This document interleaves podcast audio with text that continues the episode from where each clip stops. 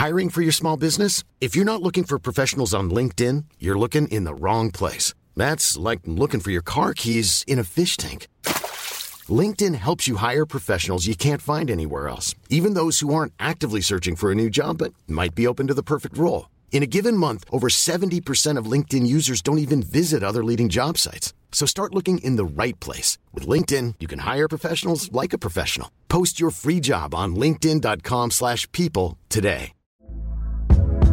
Hey there, it's Michelle Norris. I'm host of a podcast called Your Mama's Kitchen. When I travel, I'm usually looking for a way to find a taste of home when I'm not at home. And one of the things I love to do when I am at home is entertain. And Airbnb allows me to do that. When I was in California recently, I rented a house that had a great kitchen. And when we were sitting around the table, we we're all thinking, we're in someone else's house. Someone could be in all of our homes as well.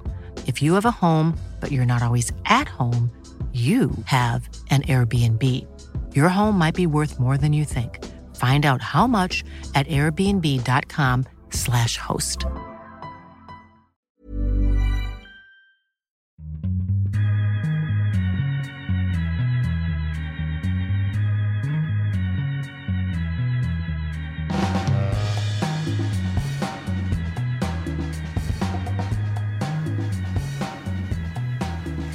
Hockeyvänner, vad trevligt att ni är med oss. Det här är Viasat Hockeys podcast, vodcast nummer 180 som kommer till i form av ungefär en dryg timmes hockeysamtal som vi ska ha under den här dagen. Nu när hockeypulsen verkligen stegras rejält.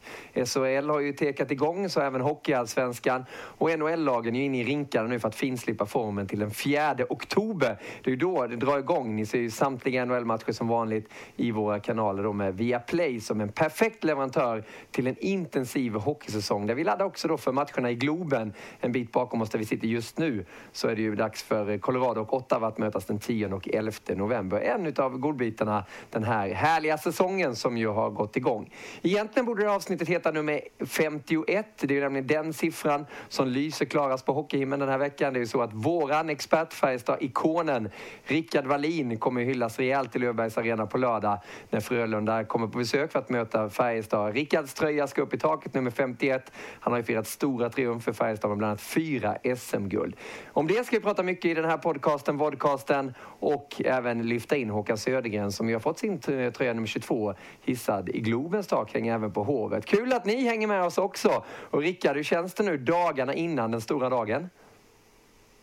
Ja, men det känns eh, speciellt och, och eh, lite nervöst. Eh, jag eh, vill gärna veta vad som händer och sker och just i den här situationen är man ju liksom eh, ja, helt ny. Det, det kommer ju bara hända en gång i livet och, och man har aldrig upplevt något liknande förut. Och, och så, ja, lite nervöst, men jag ska försöka att bara slappna av och, och, och njuta så mycket jag kan. Och, eh, lite lyxigt att få någon slags eh, bokslut med, med vänner och bekanta på plats eh, samtidigt som det inte är kopplat till en vinst eller förlust som man är van med. Så jag, Håkan kanske har några bra tips hur man ska tänka. Ja, du vet ju det Håkan. Eh, minns du tillbaka eh, till den där kvällen, dagen i Globen var det va? var i Globen ja. Jag tror vi mötte Leksand. Och eh, nej men det, det, blir lite så att man ställs inför saker och ting som man egentligen inte vet vad som händer. Och då blir det ju också lite så att det, det, det är svårt egentligen att, att, ta in det ordentligt på eh, själva högtidsdagen. Men eh, ju oftare man går och tittar på matcherna, man ser tröjan och allting sånt där. Så det, det blir ju en stolthet som man bär inom sig för att eh, man har ju gjort något bra. Man har lämnat ett bra märke efter sig, positivt sett. Och eh, framförallt så är man ju ihågkommen och det får väl ändå också stå som någon form av eh, merit eh, som kanske inte bara medaljerna tyder på och visar. Nej, och det har blivit eh, medaljer många till. Det är fyra SM-guld på, på vardera. Där är ni ju lika. Eh, men just den här grejen då. Ni har ju spelat i två av de mest klassiska hockeylagen i Sverige. Färjestad och Djurgården. Eh, hur tar man emot ett sånt besked, Rickard, när man får höra att vi vill hylla dig, din tröja ska upp i taket? För där hänger ju riktigt, riktigt stora namn.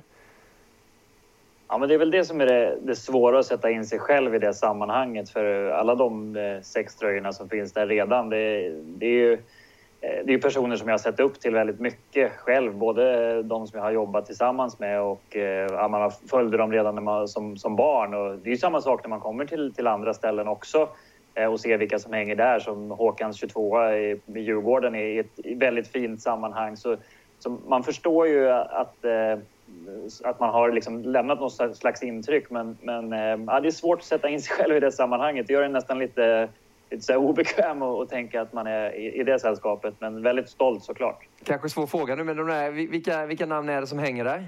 Loob, Rundqvist? Loob, Rundqvist, Samuelsson, Samuelsson, Sterner, Jönsson, Mattias Johansson. Ja, coolt. Djurgården, där är det rätt många nu Håkan, eller hur? Ja, vi är, är vi eh, nio eller tio? Och en till ska upp senare. Lasse, Lasse, Rolle, Lasse Rolles eh, Nisse som jag brukar säga, alltså Tumba. Eriksson, jag. Micke Johan, Challe. Eriksson sa jag kanske. Jag kommer inte ihåg alla. Nej. Nej, man, får, man får gå och besöka hovet helt enkelt så ser man de där tröjorna där uppe. Men du Rickard, eh, varför kommer ditt eh, namn att komma upp där tror du? Vad är det du har gjort för Färjestad som gör att du hedras så här? Men, någon form av, eh, alltså att man har presterat på isen, det är ju, det är ju en förutsättning. Här, här ser vi en bild som jag knappt känner igen mig själv på. det, det har varit en lång resa och, och någon slags lojalitet mot föreningen är väl en, en eh, nyckel för att få eh, den här äran också. Så eh, det är väl en, en, stor grej i det hela. Både att man är framgångsrik, att man visar, lite, eller att man visar lojalitet mot klubben och klubbmärket och, och, och fansen som så. Det, det, tror jag är en förutsättning. Så Sen är det väl svårt att som sagt prata om sig själv och vad man har gjort. Eh, utan eh, jag är jätteglad och stolt över min karriär. Men man kan inte göra den eh, jämförelsen eftersom man har levt i, i sitt eget, både det bra och det dåliga så, så nära. Men det är klart att just den här lojaliteten mot föreningen, den tror jag är väldigt viktig, i alla fall i mitt fall. Ja, det kan bli lite klubben för inbördes beundran. Men jag vet ju att Håkan säger alltid vad han tycker. Beskriv Rickard Wallin hur han var som spelare och hur stor han är i dina ögon gnällig, fjantig men rätt så bra ändå. Utveckla. Nej då, men, eh, nej, men jag, jag tror, jag, om jag får säga så här innan. Jag tror att en av förutsättningarna för att man blir eh, överhuvudtaget påtänkt för att få den här eh, prestigemässiga eh, hyllningen, det, det, är ju att man egentligen man eh, på något vänster står för de här värdegrunden som klubben har. Eh, du spelar på ett visst sätt, du uppför dig på och utanför arenan på ett visst sätt. Du är ett föredöme för den unga men också väldigt skicklig inom laget att dra fram eh, laget till en seger och till mästerskap. Och när du fyller alla de här eh, små facken som man kanske ska uppfylla då, då gör man sig aktuell för en sån här titel. Men sen tror jag också att det är vissa andra kriterier som man måste egentligen, kanske från klubbarna främst, se till att, eh, att man har på de här spelarna som är aktuella. Och det är att Vilka de är, tänker du på? Alltså ska vara tro, trotjänare måste man alltså vara tycker jag. Jag tycker det är viktigt. Va? För att det här kan annars tendera till att bli en sån här marknadsföringsgrej och ett matcharrangemang. Och det tycker jag det, då, är det, då är hela saken förfelad och då finns det inget syfte med den. Den här grejen är inte tid för att dra hit folk på en match och dra dit dem ett par timmar innan match för att de ska spendera mer pengar.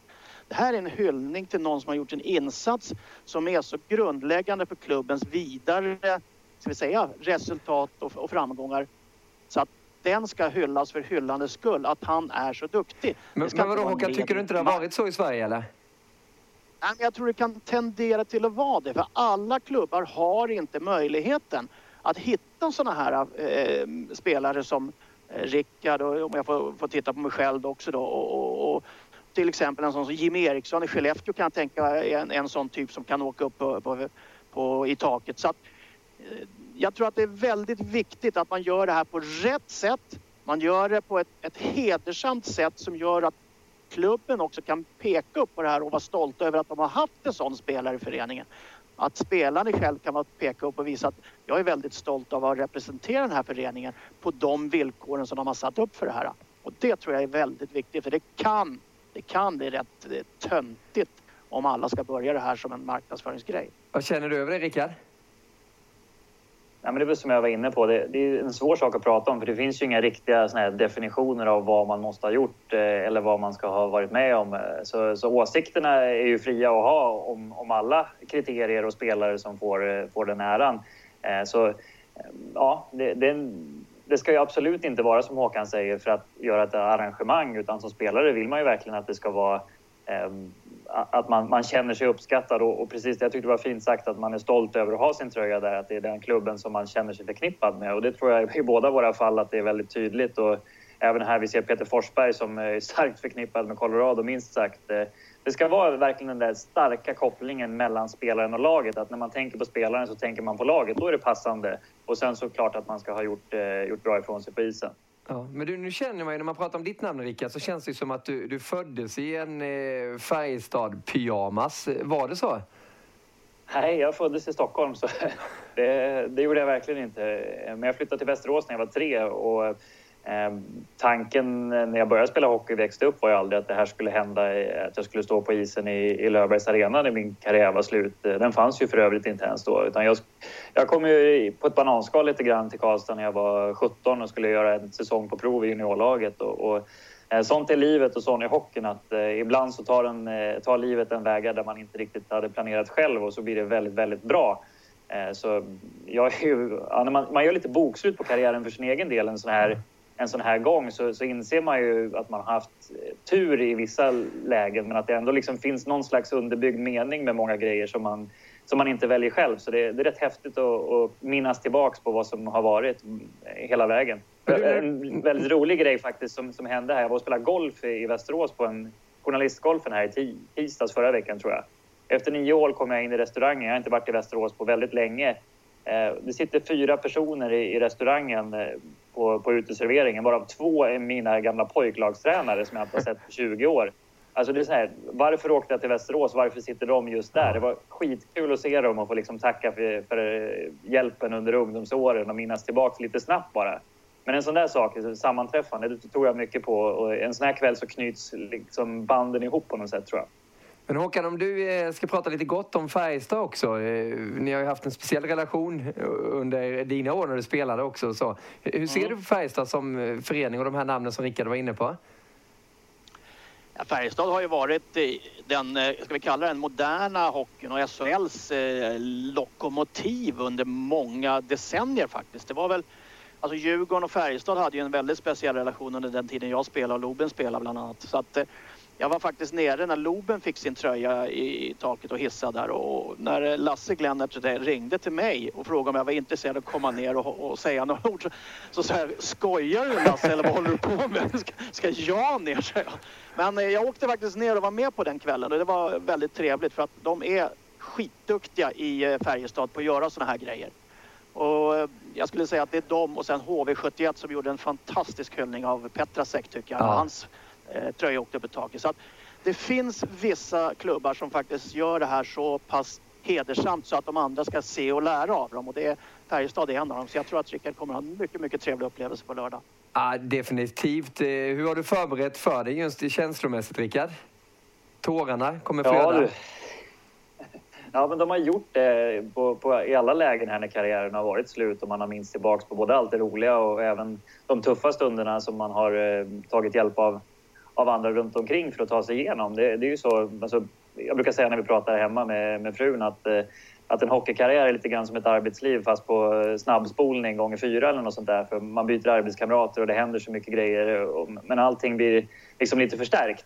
Eh, så det, ja, känslorna kommer ju vara där. Jag vet inte om man kan förbereda, förbereda sig och om man ska göra det. Jag filar väl lite grann på vad, vad man ska säga och det, det blir ju också väldigt svårt för man vill att det ska vara spontant men väl förberett. Så vi får se om jag stakar mig och står och, bölar ett par minuter eller om jag får, får fram några välvalda. Det, det återstår att se, men, men jag tror inte jag kan förbereda mig så mycket mer än att bara liksom se till att eh, ta in så mycket man kan. Och det, det, den största förberedelsen är att jag försöker se till att de som, eh, som jag verkligen vill ha på plats ska vara där och att det finns biljetter och hotellrum. Och alltså, vilka är det då, Rickard? Ja, men, närmsta familjen såklart, mamma, pappa och, och, och, min familj. Och sen är det ju kompisar och, och lagkamrater som, eh, som jag har kommit lite extra nära. Alla har inte möjlighet för en del spelar fortfarande och, och ja, det är inte alla det passar för. Men det blir ett, ett gott gäng ändå som, eh, som kommer finnas på plats och det, det känns lite extra fint att få dela en kväll med dem sådär och, och säga tack för, för hjälpen och, och minnas tillbaks på alla de roliga stunderna som man har haft. Men du, eh, bästa minnet i Färjestad för dig då, med, med fyra guld. Vilket är det om du måste välja ett? Det, om jag ska ta ett moment eller ett ögonblick ur karriären så är det en match 7 mot HV71 i semifinalen. 2006 var det, mm. eh, när jag avgjorde med sju sekunder kvar i match 7. Eh, det var ett sånt där manus som inte finns egentligen. Det blir mer och mer otroligt för varje år. Så, så det, eh, det är väl det som är starkast förknippat med, med ett minne. så. Och på tal om ett, om jag bara tar en person som har betytt mycket för dig i Färjestad. Vilket är det första namnet som poppar upp?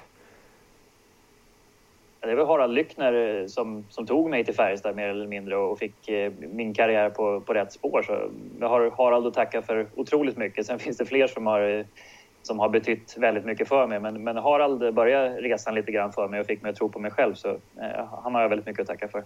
Och han har inte fått tröjan upphissad i taket, men han har fått den nedfrusen i isen en gång. Det var ju när TV4 sponsrade där i, i SHL så hade de ju ena teckningscirkel, eller hur Håkan? Ja, jag kommer ihåg det. Vår gamla kollega har han. Ja, men var det som hade gått och sagt det till honom när han kom in på isen? Så, jag tror det var Berglund. Ja, hissar de inte upp flaggan i, eller tröjan i taket har de säger. Ja, men här har de ju frusit ner din alltså.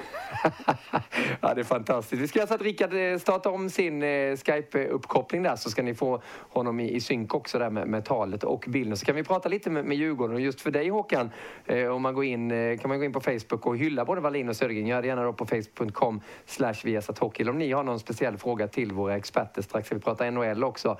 Men just eh, dina år och eh, minnen från Djurgårdstiden, finns det något specifikt specifikt minne som är större än något annat Håkan?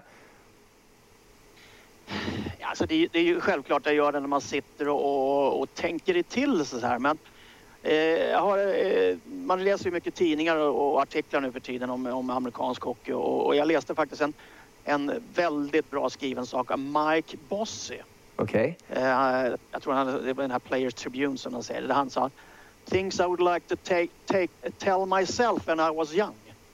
Och då sa han liksom att eh, försök och kom ihåg mer. Lev mer i nuet men kom ihåg allting. För att det menar han på att under tiden som man åker, det, det Rickard faktiskt sa, va?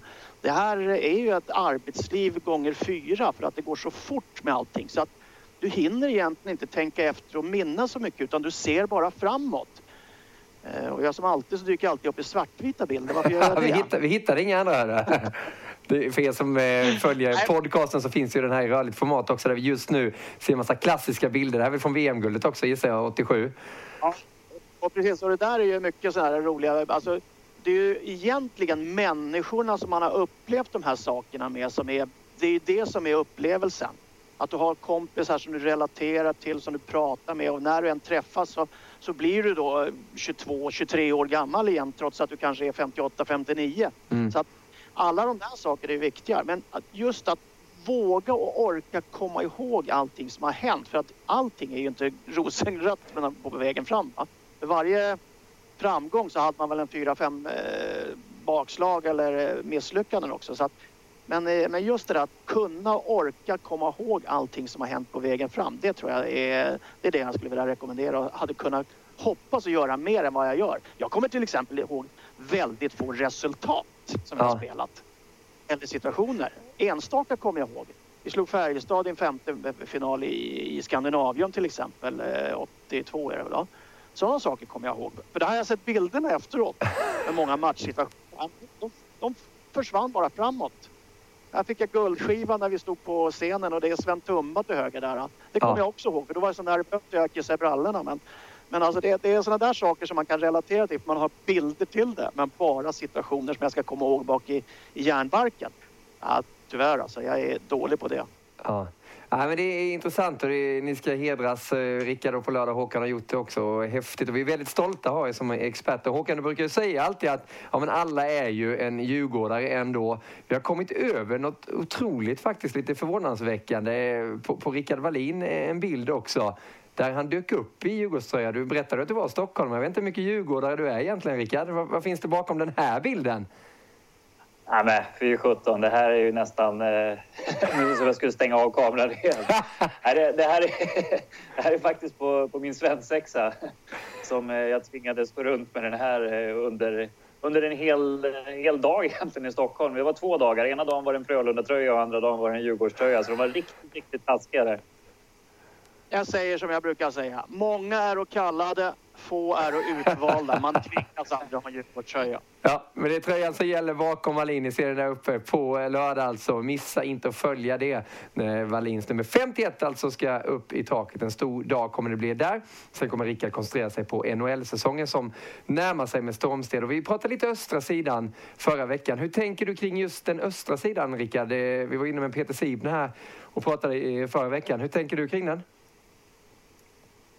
Det, det, ser ju väldigt jämnt ut på förhand. Jag kan inte riktigt plocka ut alltså, toppen och botten, det är inte jättelätt att plocka ut vilka lag som ska vara var. Det, det är så otroligt jämnt mellan lagen i och med lönetak och i och med att de, eh, de lagen som, som har varit i toppen under många år och, rimligtvis borde gå åt andra hållet håller sig kvar där. Med, jag tänker på Pittsburgh och Washington ja. och de här. Men nej, det, det, det är svårt att, att säga om exakt vilka som... Det är ingen riktig sån där jätteunderdog på östsidan, tycker jag, på pappret i alla fall. Men, men det visar sig väl när de börjar lira här att eh, ehm, ja, hur styrkeförhållandena är. Och försäsongen är ju för sig svår att tolka i NHL i och med att man inte spelar hela lagen och, och mycket rookies. Och, så, eh, det ska bli jättespännande när det kör igång här. Det, det är precis som SHL, mer ovisst än någonsin. Ja, och det är kul också. Gå gärna tillbaka till avsnitt nummer 179 då med Erik Granqvist, eh, vår expert från Ängelholm och chefredaktören för Pro Hockey Peter Siv. Nu pratar vi om topplagen i öst, öst som har vunnit de två senaste åren då i form av Pittsburgh Penguins. Och ett lag som gick långt i fjol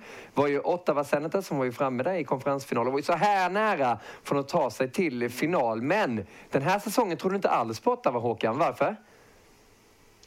Eh det är väl lite av den här äh, gamla sanningen när man äh, egentligen tror att det ska gå lika bra som det gjorde i fjol. För vi ska komma ihåg att under vanliga säsongen så var ju Ottawa egentligen inte en, en, en, ett storlag utan äh, de drog sig till slutspel och, och där exploderade de lite och fick till ett resultat och hittade lite formationer. Och nu tror jag att man är i det här läget att man, eh, man höjer målsättningen lite. Alla spelare höjer målsättningen lite. Många har fått rätt bra betalt. Man har blivit av med några spelare som var rätt viktiga kanske. Mark Method tänkte jag på kanske först och främst. Va? Och sen undrar jag om, om ehm, eh, för det har ju faktiskt varit lite av den eh, varan när det gäller Guy Boucher, tränaren där. Att folk ledsnar på honom. Väldigt försvarsinriktad, väldigt strikt, väldigt eh, gammeldags egentligen i, i sin approach till, till spelare och, och spelsystem. Och jag, jag, befarar att det är ett eh, det kan vara ett litet, eh, vad ska man säga, en liten sten i skon där att man, eh, man kanske tröttnar på varandra och, man, och får man dessutom inte det resultatet man börjar i början som man kanske hade trott och vi har en skadad Erik Karlsson i början eventuellt, ja, då kan lätt den här snöbollen rulla åt fel håll. Rickard, har Håkan rätt eller fel angående Ottawa? Nej, men jag tror inte att, eh, att Ottawa blir, eh, blir någon slagpåse. Absolut inte. Det är klart att man kommer sakna Erik Karlsson och beroende på hur länge han är borta så, så kan, det bli, eh, kan det bli tufft då. Men man har ganska mycket bra unga spelare som är på väg upp. Man har, fick upp en, en tro på sig själva tror jag under fjolåret. Det var mycket som hände där med, med målvaktscirkus med Craig Andersons fru som hade hade cancer som hon gick igenom. Man, man gick igenom väldigt många tuffa saker tillsammans som lag. Så jag tror faktiskt Ottawa, de kanske inte är ett topplag, men, men eh, man kommer ändå vara med där och vara, och vara bra och fått lite liksom, vittring på vad som krävs för att gå långt. Så jag, jag tror att det kanske i längden att Guy Bouchers spelsystem kan ta på, men han har bara varit där en säsong så eh, jag tror inte att de blir ett bottenlag, det tror jag inte. Men du, är det så allvarligt, eh, vad säger du Håkan, med, med Erik Karlssons fot? Nu är inte du någon doktor, det vet jag också, men ändå. Han skulle ju gå på is honom för, förra veckan, om två, tre veckor. Är det några problem tror du för honom att komma igång snabbt? Det känns ju som han är rätt lättränad, Erik. Och ja, men det tror jag. Det, när han väl är frisk och hel, då är det nog... frisk och hel, häl kanske inte. Kul. Men äh, då, är det, då är det inga problem. Men, eh, jag tror att det är en, en sån här liten, vad ska man kalla det, försiktighetsåtgärd. Att man tvingar inte honom. Man, man håller honom tillbaks så länge som möjligt så att man är hundraprocentigt säker på att han ska vara bra. För att han är så viktig och loggar så många minuter. Så att han måste vara för hundraprocentigt fräsch för att de ska kunna få ut den effekten av honom. Och jag tror inte Ottawa blir någon slagpåse. Men jag tror inte de blir lika bra som i fjol. Eh, framförallt inte i slutspelet. Och jag undrar om de faktiskt går till slutspel överhuvudtaget. För att det är några andra lag där som, som tror jag är ute efter den platsen de tog i fjol. Ett annat lag då som eh, ligger i farozonen för att nå slutspel förutom Ottawa är New Jersey Devils enligt dig, Wallin. Hur tänker du då? Ja, men jag får ingen riktig bild av eh, var New Jersey är på väg. Alltså man har... Man, man till sig Taylor Hall i fjol. Man har eh, man har ett okej okay lag, men det känns liksom inte som att det, det håller för att vara riktigt på toppen och att eh, den här ombyggnationen man, man då försöker göra, bytt eh, ut Lou Lamoriella som är i Toronto nu efter en herrans massa år och efter det så har man inte riktigt fått någon identitet. Så eh, Corey Schneider i målet eh, har bra siffror men han har liksom aldrig riktigt fått till det att spela på den toppen som första målvakt och fått sitt lag att vinna. Så Nej, jag, Marcus Johansson har man fått in från Washington i år. Ska väl se, intressant att se om Mackan kan få fart på offensiven, men den var ju anskrämlig i fjol. Så, eh, man, man, behöver bli bättre på många positioner för att man ska kunna utmana om en slutspelsplats, vad jag ser. Han du prata någonting med, med Marcus Johansson, Rickard, innan han drog över? Ja, det gjorde jag. Eh, jag var med och tränade med dem på isen faktiskt, de här NHL-killarna i Karlstad. Le lekte på isen ska jag säga. Eh, men det var ganska kul att komma nära och se hur fort det går och, och eh, prata lite med dem bara som, eh, som gamla lagkompisar. Och, och eh, Mackan där, han, eh, han var ju väldigt överraskad över att bli tradad eh, överhuvudtaget. Han förväntade sig inte det. Nej, det blev en trade från Washington och till Devils som försvann. Rickard frös till det lite. Hoppas han vaknar upp till lördag framförallt då tröjan ska hissas. Det är många på facebook.com eh, slash som hyllar Rickard Wallin där. Bland annat Eva MK Östlund. Rickard, du har varit en klippa i alla matcher. Hjärtat i Färjestad. Eh, Eller Rosenberg eh, skriver King Valle. Du är och var bara bäst i Färjestad. Eh, och sen Erik Johansson. Rickard, du toppar Petra tal. Ni har alltid haft en grinig kamp mellan er. Och det var väl många som eh, var lite griniga på Wallin på isen. Det är väl så det ska vara med en spelare som berör. Vi går vidare med det här med pratet om östra sidan och lag som får det tufft, Håkan. Eh, Flyers har ju haft det jobbigt ett bra tag och du tror du kan fortsätta. Vad bygger du det på? Det är också lite det som eh, Rickard var inne på, det här med identitet och det. Man är inte riktigt, riktigt klar över hur man ska spela. Man har haft eh, stora problem på målvaktssidan och byter igen eh, keeper nu och, och, man har haft backar som egentligen inte har varit av någon större klass. Eh, och man har levt väldigt mycket på sitt första powerplay där med eh, Giroud och, och eh, Voracek, eh, Chen. Eh, eh, så att eh, jag vet, jag, vet, inte om jag riktigt tror att Hextall är färdig med allt. Eh, utan han letar nog fortfarande vad han vill ha för typ av lag och eh, jag ser inte som att de blir så där himla mycket bättre för att det hänger faktiskt på. Och, och, och återigen, att Giroud, Voracek, eh, att de blir bättre. Men kommer de bli det? Vad, vad är din känsla kring nej, det? Men det, det, det, det tror jag inte. Så nej, nej jag, jag, jag, tror inte det. Jag tror att eh, Giroud har under många år spelat på topp och Voracek har dribblat under många år på topp. Så att, eh, jag, jag tvivlar på faktiskt att den, att den formationen kan bli så mycket bättre än vad den varit. Och då bygger det på att de yngre killarna ska vara det. Och där har de ju tappat några eh, som hade kanske varit intressanta att ha kvar. Eh, så att det, jag, jag är lite... Jag, jag står på, de står på tillväxt fortfarande en säsong till tror jag. Mm, vi ska prata lite om Lindblom där lite senare också som kom in i Philadelphia. Men hur viktiga känner du att Philadelphia är att de tar sig till slutspel? Det är ju ett väldigt klassiskt lag i NHL, Philadelphia Flyers. Hur mycket vill man ha med dem långt fram? Ja, det går nog efter eh, vilka färger man har på hjärtat. Men eh, jag tror att eh, många, många lag ser helst inte att Flyers är i slutspel. För det är en oerhört svår nöt att, att möta i ett slutspel. Det har vi sett de gånger de har tagit sig dit. Att de, de är rätt skickliga då på att spela den typen av hockey som behövs. För att då blir de extra elaka trots att de kanske i grund och botten inte är ett sånt lag längre. Men det sitter lite i väggarna på de här nya ställena att eh, de har ärvt det från gamla Spektrum. Så att eh, de kan spela den typen av playoff hockey som kanske man inte orkar spela i ett, i ett, eh, ett vanligt grundseriespel och då inte klarar sig att ta sig till slutspel faktiskt. Nej, det är ju ett klassiskt gäng såklart, eh, Philadelphia Flyers. Det är ju också ett lag, Rickard, som hade stora bekymmer i fjol. Detroit Red Wings missade ju slutspelet för första gången, var det inte på 25 år tror jag det var. Eh, och du tror att det kan återupprepa sig. Varför fungerar det inte för Detroit nu längre?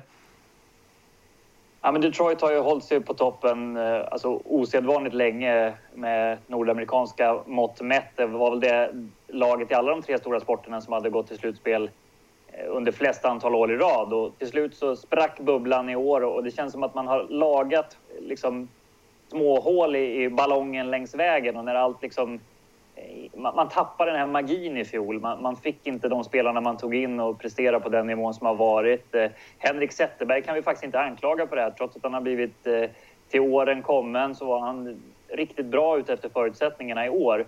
Men eh, ja, det, det, finns inte att fylla på med de här toppspelarna som man har gjort under så lång tid. Där, där Zetterberg och Datsuk egentligen var de två sista superstjärnorna som man har fått in. Eh, så de här Dylan Larkin och, och, och, de unga killarna som, har, som är tänkt att fylla på, de måste upp om Detroit ska kunna få en bra säsong i sin nya... Ett eh, Detroit alltså som eh, missade där. Rickard försvann igen. Uppkopplingen är sådär i Karlstad den här dagen. Vi jobbar på det såklart. Kan prata vidare Detroit för det berör ju väldigt mycket. Har man väntat för länge Håkan med att anpassa sig till det här med lönetaket? Är det felbyggt Detroit? Alltså det, det, det, är alltid lätt att vara efterklok och säga ja, ja det är det ju självklart när det går som det är. Va? Eh, nu hade man väl planerat att ha Datsjuk någon säsong till. Eh, du har haft Zetterberg. Så att du skulle egentligen kunna haft tid att spela in de här unga killarna som de har, kommer då. För de har alltid haft ett bra farmarlag. Eh, nu har de lite kontraktstrubbel med Athanasio där. Men han är ju en av dem till, typ med Larkin och de som ska ta över det här från de äldre killarna. Och där har de väl kanske lite för stort glapp mellan då den generationen med eh, 35-plussar och de här som är då under 25. Ja. Jag tror att just det där tioårsglappet har blivit lite för kostsamt för dem. Men det var likförbannat under den tioårsperioden när Detroit var så jäkla bra så de fick ju aldrig drafta högt. Nej. Så att egentligen så är det ju bara ett tecken på att systemet som finns nu, det funkar med draften och hela Big Det kostar att vara bra. Men du får en hel del betalt för det under tiden du är bra också. Men sen måste du börja bygga om och nya har möjligheter att trycka sig upp. Så att eh, på något vänster så är det, så är det här ett, ett tecken på att NHL tänker faktiskt på rätt sätt. Men Rickard, hur tror du att spelare som Zetterberg, Kronvall, Eriksson, de här resonerar med det här läget? Vet de om, ja nu kommer det bli en säsong till där vi får ta emot stryk helt enkelt? Det tror jag inte att någon av de här spelarna som har varit med när Detroit har varit bra ens kan tänka sig att vi ska bli en slagpåse, att vi ska vara med och bygga om. Eh, lite grann i den här situationen. Eh, tack Håkan för att du räddade mitt resonemang här förresten. Eh, det var precis så jag, jag menade. Helt okej. Okay. Okay.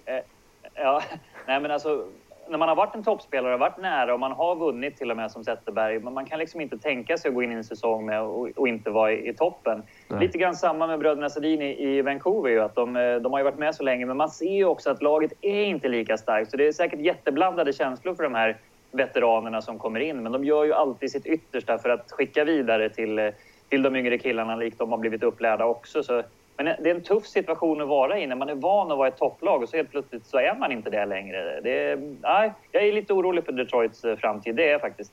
Ja, många som håller på Detroit.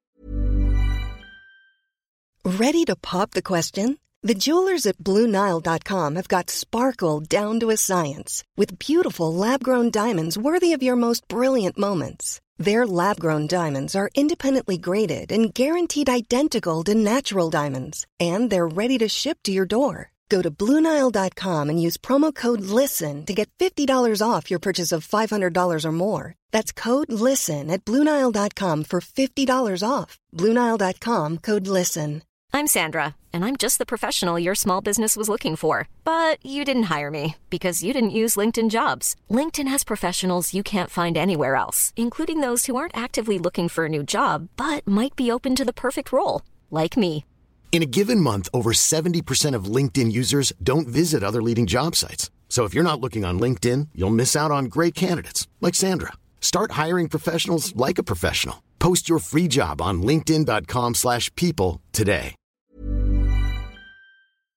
Vad tycker ni? Gå in på vår Facebook-sida och eh, skriv er röst där om eh, klassiska Detroit Red Wings. Facebook.com slash Viasat Hockey eller på Twitter också så, så finns vi. Och vi läser upp lite tweets till dig här Rickard. Det var många som, som hyllar dig eh, på, på vår Facebook-sida nu. Det är kul ju. Ja. Erik Johansson frågar lite också. Vegas har öppnat upp riktigt fint. Var hamnar damm? Eh, det kan vi ta sen när vi pratar om västra sidan. Vi ska komma in på den lite mer nästa vecka. Vegas som har vunnit ett två försäsongsmatcher nu. Det är lite kul men vi får se vad det säger om dem. Vi pratar vidare om östra sidan. Lag som kommer få det jobbigt. På tal om stora klassiska lag. Islanders, Håkan, har ju varit eh, ett lag som man inte riktigt har fått grepp om eh, på slutet. Och du tror inte de greppar tag i ett slutspelsplats den här säsongen heller?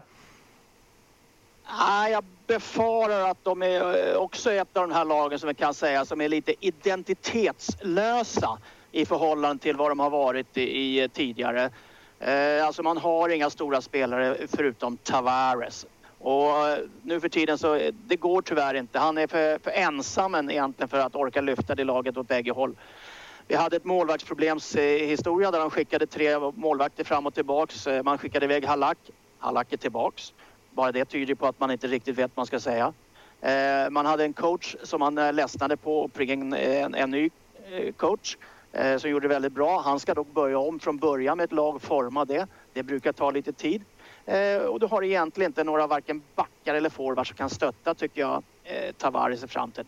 Du har Eberle som har kommit in i år och den här unga killen Hosan som är förbaskat bra. Va? Men det är liksom inte riktigt samkört, det är inte tillräckligt kraftfullt, det är inte tillräckligt väl genomarbetat. Så att jag tror faktiskt att de sliter på många, många plan. Bara det faktum att det var så upphåsat att de spelar på Long Island igen i det gamla ja. Nassau Coliseum. Bara det var ju ett tecken på att det här identiteten är kvar ute på Long Island. Den är tyvärr inte inne i Brooklyn. Så att jag undrar, jag undrar, säger Flundra, vad det kommer hända med just hemmaplan där för dem, deras del. Ja, vad, vad är din känsla Rickard? Hur mår Islanders egentligen? Det har ju inte varit någon succé med arenan där heller. Nej, det är ju ett jätteproblem att man, man saknar lite grann den där identiteten hos spelarna. För det var ju en ganska tydlig Eh, ja, just att man var ute på, på Long Island där i en arena som eh, ingen riktigt gillade, säkert inte ens hemmaspelarna, men det var ingen favoritställe att komma och spela på heller. Så, eh, med, och med all den historik som fanns i den byggnaden så, så gav ju det lite identitet såklart. Eh, man har ju John Tavares som är deras hopp. Vad händer med hans kontrakt? Kommer han skriva på ett nytt? Det är väl lite det som är nyckeln för Islanders och deras tro på att gå in i framtiden. Man har ju värvat Jordan Eberle för att vara hans sparhäst här och kan de hitta ett samarbete och man kan lösa kontraktssituationen, då, då kan man få en positiv uppsving. För eh, Dog Waite som tog över som headcoach hade lite bättre intentioner tycker jag spelmässigt. Men man, man hamnade ju i en, en tuff situation från start som man inte kunde rädda upp. Men, men eh, just Tavares kontraktssituation är ju faktiskt en nyckel för hela organisationens framtid. Ja, det måste vi säga lite om. Varför ska han skriva på och förlänga det Tavares? Han blir inte yngre. Vad säger direktör Södergren? Nej, men Ja, men lik förbaskat så är det så att alla förväntar sig att han ska till Toronto då. Va? Men å andra sidan, alla storstjärnor kan inte hamna i Toronto. Dels så har de inte råd att betala alla och sen finns det inte plats för dem att spela om de ska släppa fram de här unga spelarna. Så att det blir en liten, liten pseudodiskussion som alla bygger på för alla tar för givet att han vill så mycket dit. Precis samma sak som man pratar om att Stamkos vill till Toronto men det vart inte heller någonting av. Så att eh, grundtips kryss. Han blir där han är och får rätt så bra betalt. Ja, och han är inte jättegammal, han är alltså 27 år, John Tavares. Hur högt rankar du honom i ligan, Rickard, som spelare? Ja, alltså han är ju i, toppen där, kanske en bit under. Så topp 10 eh, forwards i alla fall. Kanske var, var lite snålt. Men i sina bästa stunder, han, han är lite svårbedömd för han spelar i den lite anonyma New York Islanders och, och har inte haft den här riktiga drömuppsättningen runt sig. Eh, men Alltså han är väldigt lojal också, så jag tror att han är mer värdefull än vad man tror för med, medspelarna. Så han, han, eh, det syns ju när han har varit med i Kanada några gånger att han är ju väldigt, väldigt eh, uppskattad och, och lätt att ha att göra och sätta in i ett lag. Så, så värdefull... Eh, ja, vad ska vi säga? Som, om, man, om man rankar värdefulla forwards så är han absolut på topp 10, kanske till och med något högre. Jag bara eh, satt och tänkte här en kväll eh, just i den här situationen och sen så ser du ser ju Duchene-saken som vi har uppe i Colorado. Det är ett lag i väst, ett lag i öst. Eh, det är två stjärnor vi pratar om. Den ena har de försökt att trada länge, den andra vet de inte om de kan behålla. Det kan ju bli en sån här jätteswap alltså mellan de två klubbarna för att det skulle ju kanske passa. För det är två lag som är lite halvdesperata va? Och, och att det ska hända någonting. Men innerst inne så tror jag man vill behålla Tavares i Highlanders och kommer betala honom bra för att han ska bli där. Men sen kan det ju bli en sån situation där det visar sig att eh, nej, vi startar om på nytt. Och då ja. kan det ju faktiskt bli Islanders Colorado-stuk. Precis, och de får väl gå tillbaka till det vinnande konceptet och ta lite svenska spelare. Det var ju ingen svensk där i, i fjol Islanders om jag minns rätt. Och det är väl inte någon just nu heller om inte någon slår sig in då på eh, camperna och i försäsongsmatcherna här, New York Islands alltså. Som kommer få bekymmer enligt både Wallin och Södergren. Ett lag till att eh, plocka upp i, på den östra sidan som kan få det jobbigt. Har ju haft det jobbigt eh, i eh, stormen som eh, vevde fram också i Florida. Och det är ju Panthers Rickard. Varför kommer det inte gå bättre för Florida den här säsongen? Florida Panthers eh, vet jag inte alls vad de står för heller nu. Man eh, gjorde ju ett försök att eh, tänka väldigt modernt och det skulle vara nya statistikbaserade beslut man skulle ta. Sen helt plötsligt så gjorde man om och tog tillbaka några av de här personerna som man hade, hade liksom, ja, gjort sig av med, rent ut sagt. Och, och både spel, alltså, jag, får ingen, jag får ingen riktig bild av vad man vill i Florida heller. Ehm, Roberto Longo som har spelat bra i mål har heller aldrig riktigt fått till det tycker jag och spela i, på den här toppen på jämnhetsnivån som kan göra att laget blir riktigt bra heller. Inte, nej, det, det är några hål i det. Och så gör man sig av med Jaromir Jagr som faktiskt har varit en hit där i par med Barkov och, och Huber då. Så, det känns som det stormar ganska mycket i beslutsbanken hos Florida Panthers. Så jag vet inte alls vad, vart, vart man har dem rent ut sagt. Det kan bli bra, men det kan kan lika väl bli riktigt, riktigt jobbig säsong. Men du, vadå, vill du ha tillbaka Jagger? Tycker du man ska signa honom igen? Han skriker ju efter nytt kontrakt och gör ju egna reklam hela tiden. Att ja, men ring mig då. Men det verkar mm. inte som att Florida mm. ringer i alla fall. Ska de satsa på en spelare som Jaromir Jagr? Ja, jag tycker det. Det har ju bevisligen funkat och har man inget bättre alternativ eh, så mm, absolut tycker jag att man skulle ha behållit Jagger. Men nu har de tagit det beslutet och jag tror inte han vill komma in och bli inbjuden med armbågen till Florida heller. Eh, I och för sig så verkar han göra precis vad som helst för att spela hockey. Men ja. Eh, jag, jag, vet inte. Jag tycker att det var inte där problemet låg hos Jaromir Jagr utan han var... Han gjorde utefter det vad han fick betalt och, och utefter de förväntningarna så gjorde han bra ifrån sig. Så jag, ty jag tycker inte man har uppgraderat genom att ta bort honom och, och det, det har gjort laget svagare. Så eh, ring honom för 17 och se om han vill spela. Vad är din åsikt om Jäger Håkan? Det är ju nästan samma ålder på er två. Tack. Jag tror inte Jäger tycker detsamma dock. Men eh, eh, alltså jag, jag, jag jag har inte riktigt samma eh, oro för eh, Florida-situationen. Alltså det här ser ut som att det är en rätt så eh, väl genomtänkt generationsväxling. När man släpper Jokinen, man släpper Jagger, man, man, man rensar bort lite äldre spelare.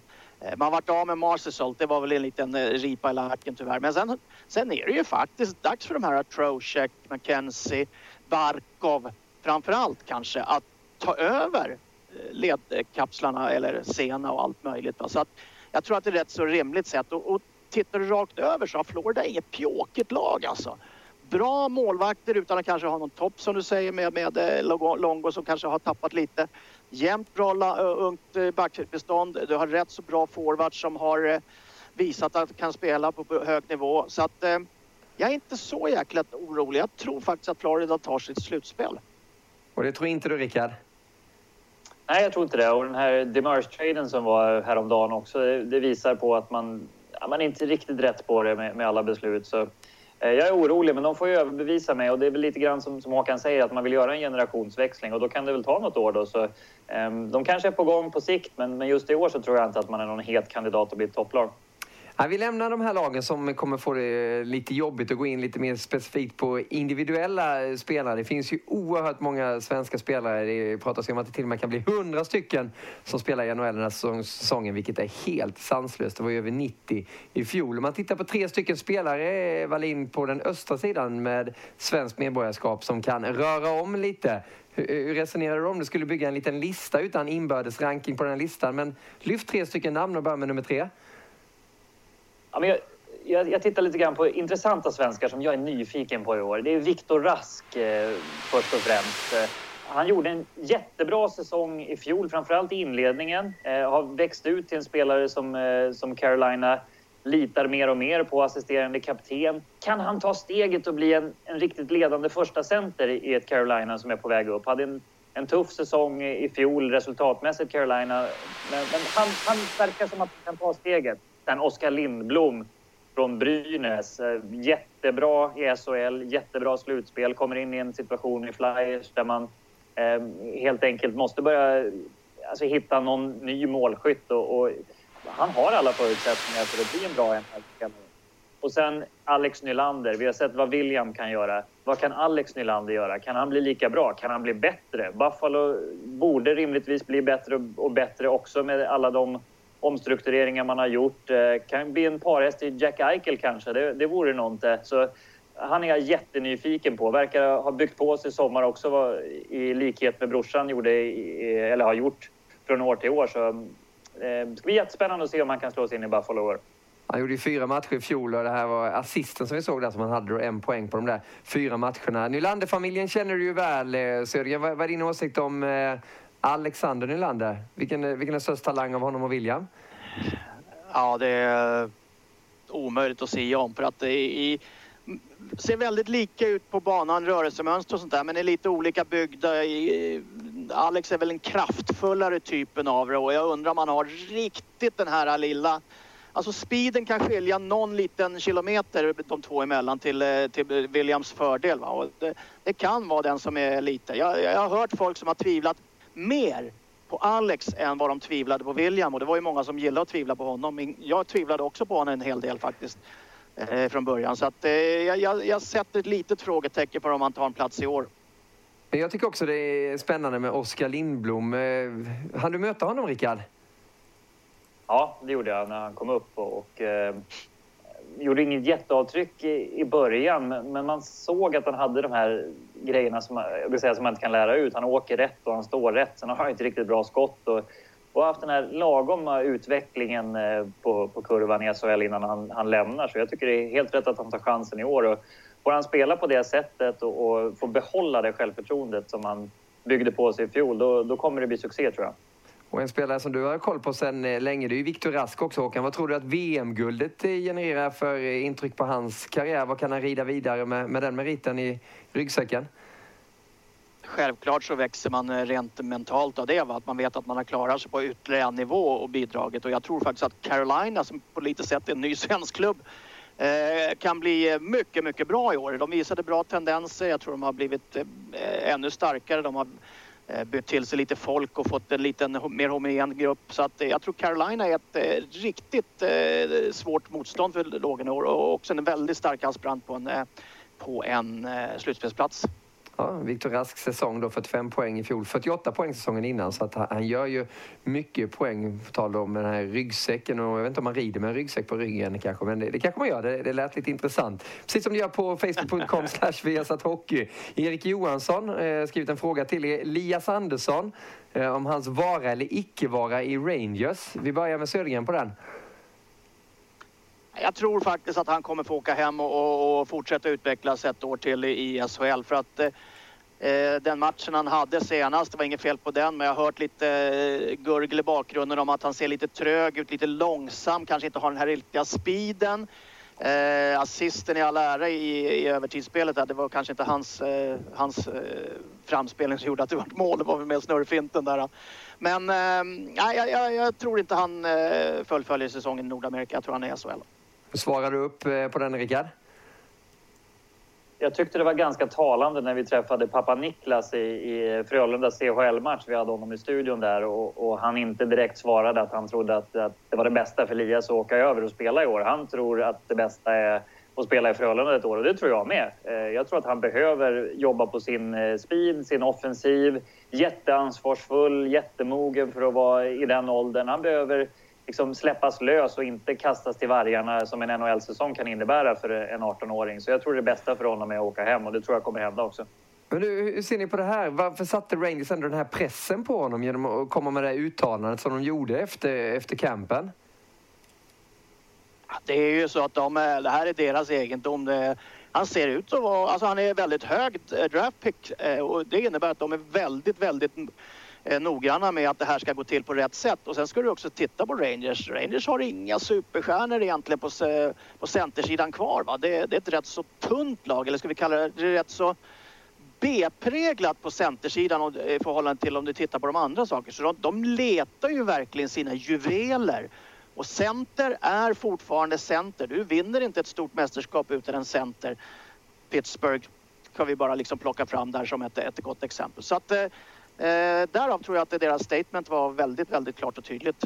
Ja, i så fall tar vi emot honom med öppna armar när vi eh, visar COL såklart. Frölunda som ju redan är klara att gå vidare där. Elias Andersson som ju var med och gjorde sin eh, debut där i Frölunda under COL-matcherna. Framförallt mot Zürich när vi var på plats i Frölundaborg eh, Champions Hockey League som är tillbaka i början av oktober för att avsluta gruppspelet innan det är dags för åttondelsfinaler.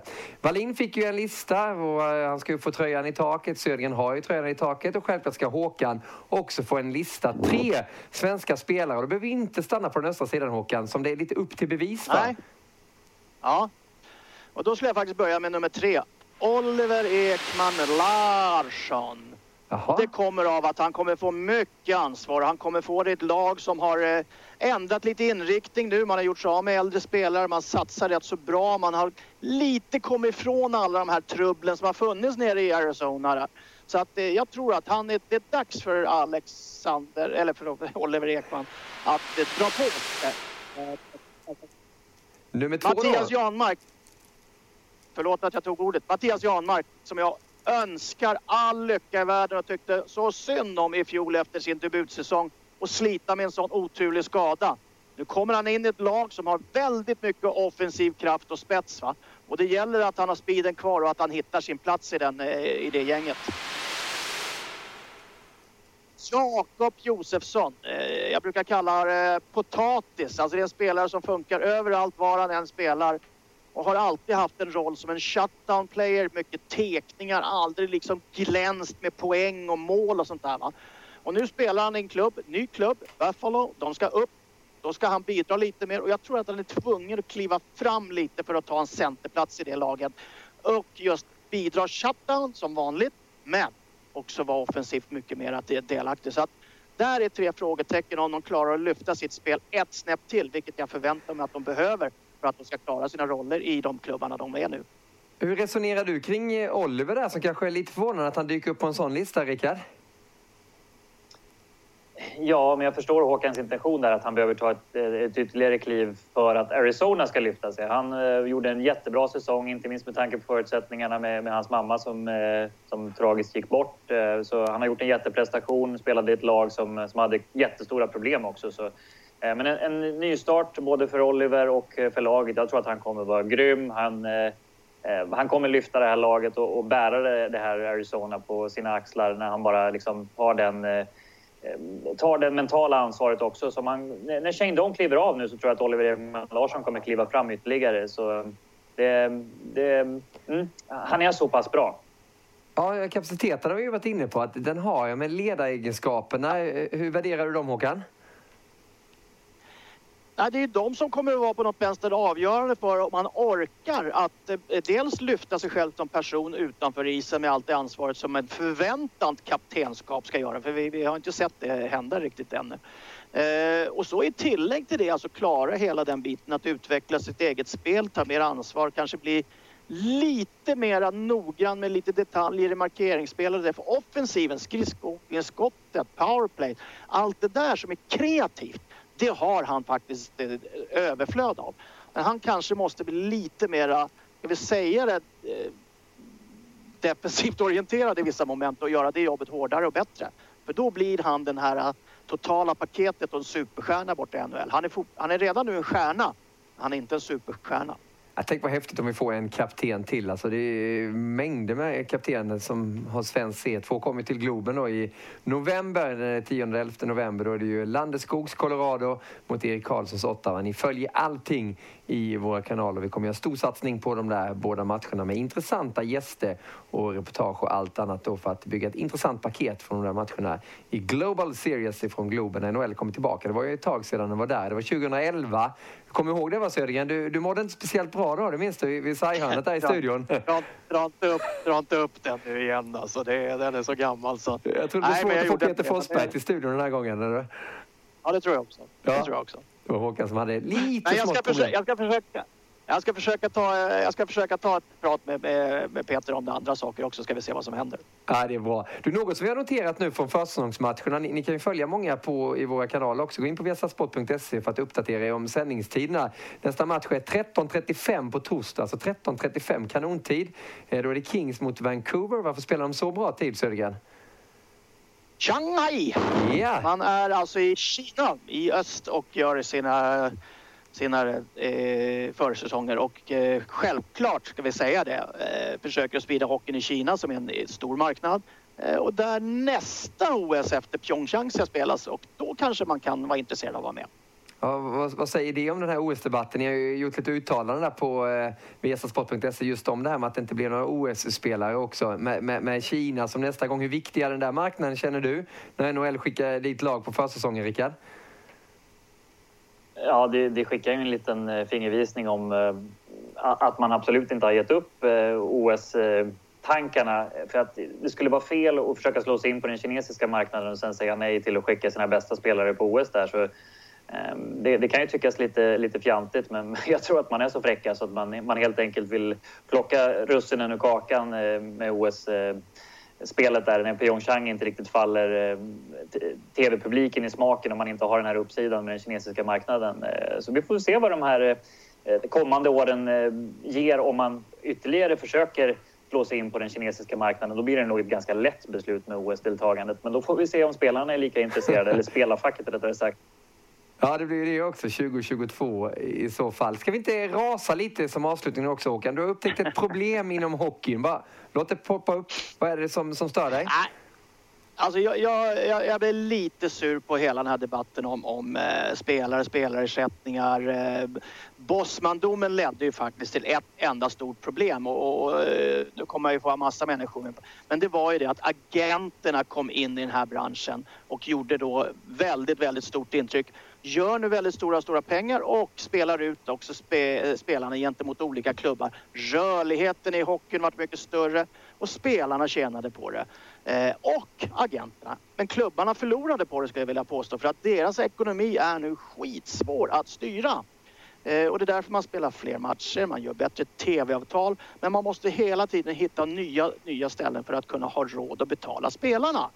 Eh, och där tror jag som sagt att agenterna är lite av en, en eh, ska vi kalla det en, en bov i dramat då, för att det är de som styr det där på många sätt nu för tiden. Spelarna bryr sig inte, de lämnar över ansvaret och sen är de väldigt, väldigt nöjda med vad de får. Men det finns inte en spelare som har tagit en enda risk i sina nya avtal. Det vill säga att om de inte uppfyller de krav som de lovar när de sitter i en diskussion så betalar de aldrig tillbaks dem. De får aldrig en lönesänkning förrän de eventuellt skriver ett nästa kontrakt. Och då gör agenten fortfarande samma jobb för att försöka få upp pengarna. I NHL så finns det någonting som heter en escrow. Det vill säga en resultatfond där alla spelare är tvungna att betala in i fjol nej, för två år sedan, 15,5 procent av sin bruttointäkt för att eh, säkra upp att klubbarna går bra och att det inte blir någon förlust och att man därmed delar alltså på både vinster och förluster genom detta sätt. Och det tror jag faktiskt är ett sätt för Sverige också att lösa den här problematiken med en skenande spelarbudget, skenande ekonomi och kanske alldeles för stora eh, riskmoment i hockeyn. Så, Så Bosman ja. startade ett stort problem. Och det var ju i, i fotbollen också, men du, märker av att det har kommit vågor in över, över hockeyn också. Men du, du känner ju väldigt många agenter själv, eh, Håkan. V vad säger de då när du pratar om det här med dem? Jag tror inte de är så helt eh, ointresserade av det för att eh, i deras verklighet så är det ju faktiskt väldigt viktigt att de här klubbarna som är stora och starka i Sverige också finns i framtiden och genererar pengar så de kan betala spelare längre och längre och längre. Alla ska jobba i 30, 40, 50 år och det är klart som sjutton, de har ingen glädje av att eh, Frölunda går konkurs som betalar bra löner nu. HV går i konkurs som har betalat väldigt bra genom åren. Djurgården som har legat eh, väldigt risigt till men ändå betalar spelare och, och, och försöker hitta pengar genom att få in nya aktieägare och liknande. Va? För man är ju desperat att få in pengar för att kunna betala sina spelare. Där måste man hitta en lösning som gör att klubbarna kan leva längre och, och eh, stabilare i sin grundekonomi. Och då tror jag att man ska dela på det här ansvaret i form av en resultatfond som man kan ta utbytet av för negativt eller positivt resultat. Rickard som kommer nyligen från en spelarkarriär, eh, hur, hur, skulle det vara om man skulle avsätta en del av sin lön? Hur mycket tänker man på det som spelare? Och håller du med Håkan? Jag har ju faktiskt varit med om det här fenomenet med escrow när jag, när jag spelade i Toronto sista svängen och eh, det är en fin och nobel idé, men det är lite grann samma sak som att ropa efter ett lönetak i Sverige. För att eh, NHLs eh, anledning till att man kan göra sådana här escrow och, och räkna av totala... Alltså man, man, samlar alla intäkter för ligan och redovisar allt helt öppet. Och där är vi inte i Sverige än. Då ska lönerna för spelarna bli, bli offentliga och man ska redovisa varenda liten korv och, och dela med... Eh, alltså, sån här revenue sharing som man har i NHL där man delar med sig av intäkterna till, dem, eh, till alla klubbar på något sätt. Eh, så, eh, det, är en, det är en nobel tanke. Jag tror tyvärr inte att den går att, att driva igenom på det sättet och bara säga att presterar inte klubben då, då får du ta bort 15 procent. För det, finns så, det, det, är ett helt annat sätt att driva klubbarna. Däremot håller jag med om att, att lönerna kanske, eller att de har skenat iväg lite för stort i förhållande till intäkterna i, i klubbarna här. Så det ska bli kul att se hur de hanterar SHL-klubbarna om vi pratar svensk hockey där jag har störst eh, kunskap om hur, hur, klubbarna kan hantera de extra pengarna som kommer in med det nya avtalet och man kan, kan eh, spendera dem på ett lite sundare sätt. Det är en jättesvår balansgång när man har det här med att man kan ramla ur ligan också eh, som, som kan ske. Att man blir tvungen att satsa när man har ett dåligt år på ett annat sätt. Ja, när du hör det Håkan, eh, agenterna, vi, vi ser en bild där på Mino Raiola som verkligen har gjort pengar ja. på, på sina spelare. Men ja. svara upp mot det Rickard säger. Ja, men du behöver ju inte göra det över hela ligan. Du kan ju göra det per klubb så att det, det finns alltid tekniker av att lösa det här. Va? Så att man har eh, varje klubb som, som då så att säga är en liten escrow för sig själva och att man betalar ut efter eh, plus eller, eller minusresultat. Eh, spelarna fick tillbaka 2,2 procent av de här 15,5 de betalade in så att det kostar rätt mycket stålar för dem om inte göra rätt för sig och dra sina klubbar långt i slutspelet eller, eller vara attraktiva för publiken och sponsorer generellt. Eh, Löfven tjänar 160 000 i månaden. Eh, minister i Sveriges regering tjänar 130 000 i månaden. Jag skulle kunna tänka mig att det är en 50-60 hockeyspelare i SHL som tjänar över det.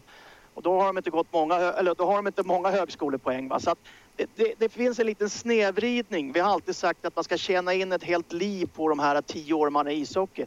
Men det, det stämmer ju fan inte. Alltså, vem ska göra det? Alla byter jobb eller karriär i, i någon gång i sitt liv. Så att vi har en liten snedvridning av elitidrotten och pengarna som betalas ut, eh, tycker jag faktiskt.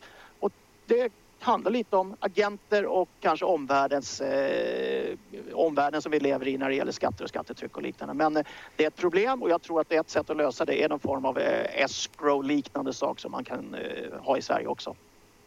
Mikael, vill du svara upp någonting mot det eller ska vi stänga kassakistan? Jag, jag, kan bara säga att skulle vi komma med, med sådana... Alltså de klubbarna som skulle införa det här skulle bli iskalla på spelarmarknaden och tyvärr så skulle den svenska ligan... Agenterna vill inte vara med Ja, men spelarna vill inte vara med. Det hade inte du velat heller Håkan.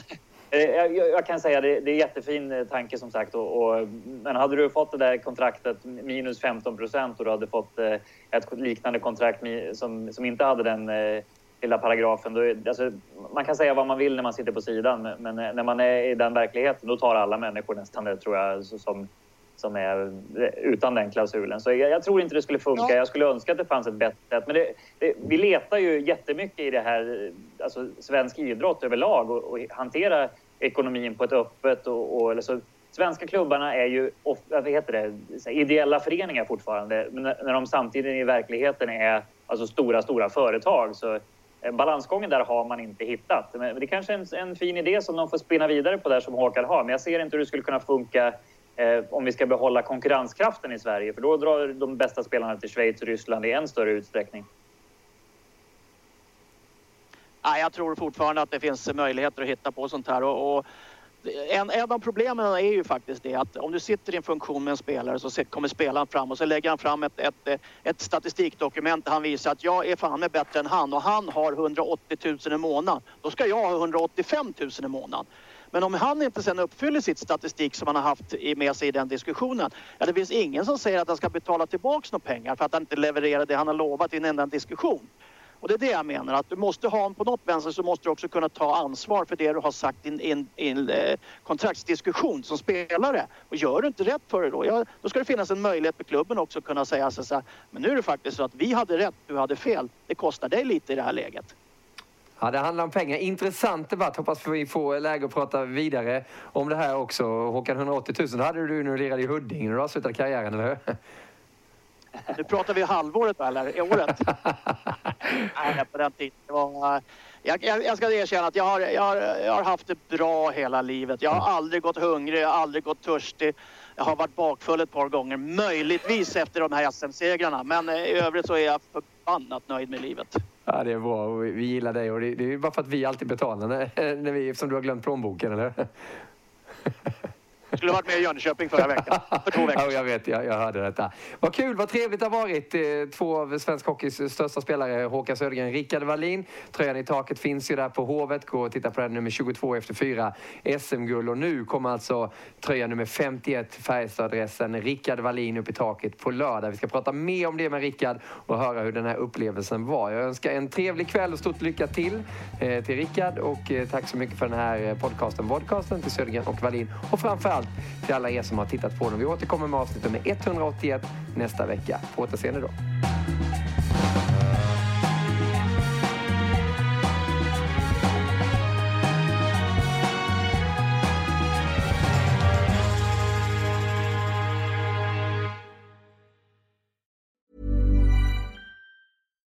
Deserves the best, and there's no better place to shop for Mother's Day than Whole Foods Market. They're your destination for unbeatable savings, from premium gifts to show-stopping flowers and irresistible desserts. Start by saving 33% with Prime on all body care and candles. Then get a 15-stem bunch of tulips for just $9.99 each with Prime. Round out Mom's menu with festive rosé, irresistible berry chantilly cake, and more special treats. Come celebrate Mother's Day at Whole Foods Market.